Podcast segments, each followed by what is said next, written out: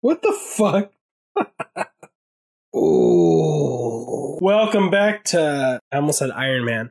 Doctor No, minute sixty-six. My name is Brian. And my name is Christian. And this is the podcast that takes the longest running, most suave, debonair spy franchise there is. I don't know why I'm making bad kung fu hands and shakes it out one minute at a time, but never stirred, because this is Bond. Minute Bond.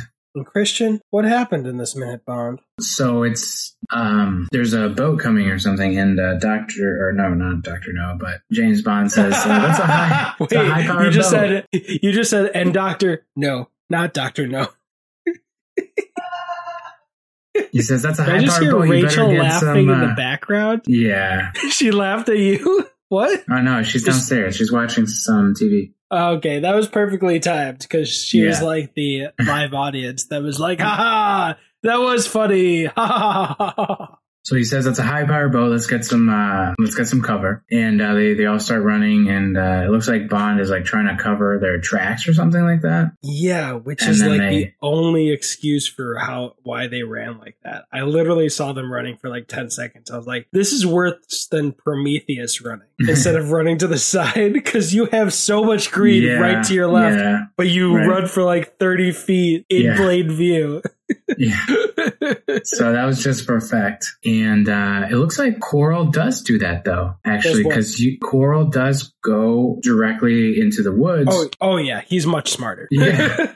Whereas they start fucking running down the beach, which is stupid. And then there, you know, there's, it looks like, what, two, there's at least two people on this boat, probably maybe four or five. Well, One, two, there's, three, there's a view of four. three. At around thirty seconds, but then we cut close to the guy in front and there's one next to him. So there's at least four. Yeah, you're right. Because one's, so, unless they change position, like the guy at the back at thirty seconds comes to the front. Yeah. And we just didn't see it, but there's one person like driving the ship, you know, whatever you call it, steering the ship, one yeah. person at the back, one person with a megaphone near the front. And then when we get a closer shot, there's a person with a gun near that front person. So there's at least four. And uh, one of the guys on the boat has binoculars and they're looking around, and then they spot the uh, Quarrel's boat. And I don't know if they, I, I thought I heard them say his name. Uh, uh, I didn't look at it with subtitles, but I don't think I heard them say okay. his name. And also, I don't think they even saw his boat. Like at no? around thirty-six seconds, we see that same little waterfall they saw, but they ran in pretty far and Quarrel covered it up. So I don't know what they saw. I see like a little bit of a green thing around thirty-six seconds. So maybe they saw that it was covered up. Yeah, but really they, they must didn't. have seen it's something just... because they, they, they affirm. They're like, oh yeah, some someone's here all right. Or he's here yeah. all right. And he says something I... like, uh, we've been expecting you. Uh, come out and uh, with your hands up and nothing bad. You know, you'll be all right, he says. Yeah, I think this is just, uh, that was the man that was following me from the airport. You know, script logic. Yeah. So... I don't think they actually saw it, but they needed to see it to, yeah. you know. And uh, I think if they tried walking out peacefully, they would just get shot down. Yes. Uh, so that's actually my... Well, first, Honey Ryder leaves a couple of her shells on the shore when they run away. Yeah, I noticed there's two shells on the ground. Yeah, she takes her bag or whatever, but they leave a couple shells. They're behind an embankment that I... I don't know. I don't know if that was actually, like, there when we saw him walk out. I can't tell. But they're hidden there. He's got his arm over Honey and his gun out. And she's got her shells next to her. But yeah, mm-hmm.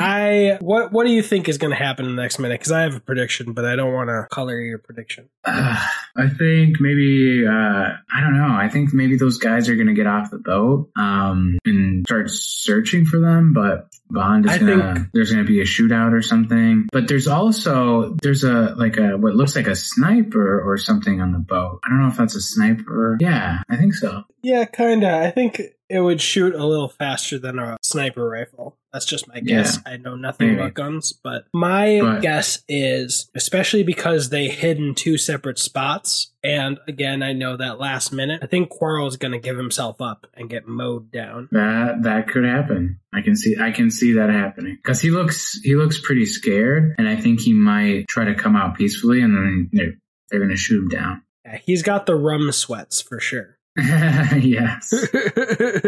Yeah, he does. Rum tum tum. Mm. I don't know why I said that, but let's just say it's because all the lead's gonna go into his tummy. Yeah, man. Just I don't know. I think that's I think that's a good prediction. I think they're probably going to gun him down, and uh, they're going to. And get I off wouldn't the boat be and... surprised if they just they they might get off the boat, like you just said. But I wouldn't be surprised if they just start shooting. If they shot him and then just went away and left his body there. Oh yeah, and then they uh, might also yeah. take his body. Either like I'm fifty-fifty on that, but I wouldn't be surprised if they're just like if they do shoot down Quarrel. Mm-hmm. Then maybe they'll they'll think that that's it. That's the only person uh, that was on that boat, and uh, Bond and uh, Honey can, you know, I don't know what the fuck Honey's gonna do, but I guess she's stuck with Bond now. All right, so I was filming with Richard for I Love You three thousand minutes, and we made a wager, and I lost it. So I'd like to make a similar type of wager with you. Basically, if this all depends on if. That actually happens. Quarrel comes out and they shoot him. If he comes out and they shoot him like that, if the boat just goes away, then I win. And if they get off and take his body or just get off the boat right there, you win. And I'll make the wager like similar to our wager. Whoever's right, the other person has to take ten percent of their ratings and review punishment. So if there's ten ratings and reviews by the end of this, the loser takes one bite of cereal with Red Stripe, and the other person right. doesn't have to do that bite. That works for me. That's fair. All right. If you know this movie and you're listening to this minute and you're like, dumbass, they don't even kill Quarrel here. I'm sorry. But might as well, just to make it a little more fun. If there's ten ratings and reviews at the end of this, one of us might be eating eleven bites and one of us might be eating ten. Yeah. I don't know why I offered myself up as the eleven bites. Maybe it's because I lost last time. That's how it's going to go. I'm confident I'm going to lie. Or I'm going to lose. All right. So, yeah. All right. Anything else for this minute? That's it. Follow along mm. on Instagram at Bond Minute Bond. But what's your name, sir? My name is Christian. My name is Brian. And that was money. Every Vesper, love, and penny. Cheers, mate. This is delicious. Well, mate. That was us. Uh, an Australian accent uh, with a with a Jamaican beer. Made no sense. Coming from a, a male Ariana Grande. Did you know he's really white? He just tans. Uh, spray tan.